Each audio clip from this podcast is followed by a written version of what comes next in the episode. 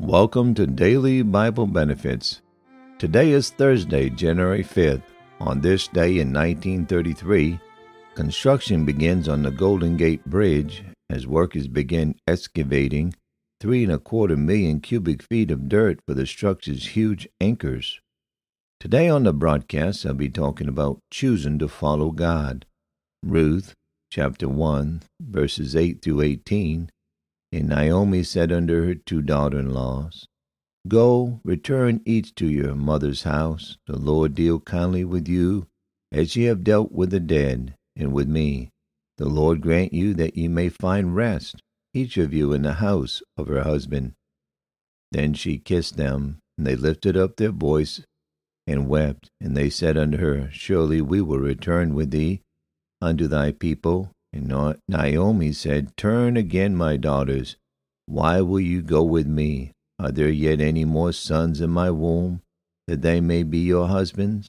Turn again, my daughters, go your way, for I am too old to have an husband. If I should say I have hope, if I should have a husband also tonight, and should also bear sons, would ye tarry for them till they were grown? Would ye stay for them from having husbands?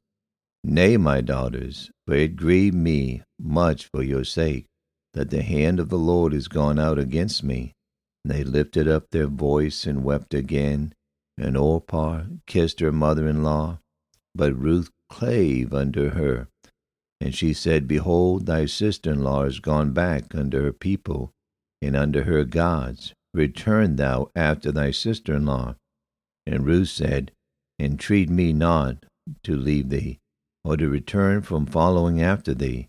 For whither thou goest, I will go, and where thou lodgest, I will lodge. Thy people shall be my people, and thy God my God.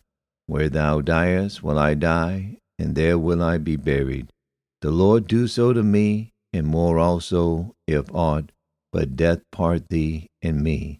When she saw that she was steadfastly minded to go with her, then she left speaking under her. In Genesis chapter 8, we're shown how God honored Noah because of Noah's decision to follow God's plan for his and his family's lives.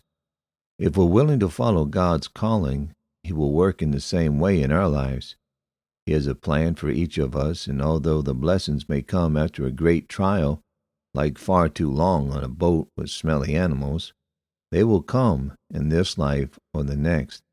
What is God calling you to do? Can you tell what is on that signpost?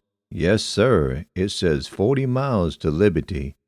Well, now, said my friend, why don't you follow that road and get your liberty? D.L. Moody. Thank you for tuning in to Daily Bible Benefits. Have a good and godly day.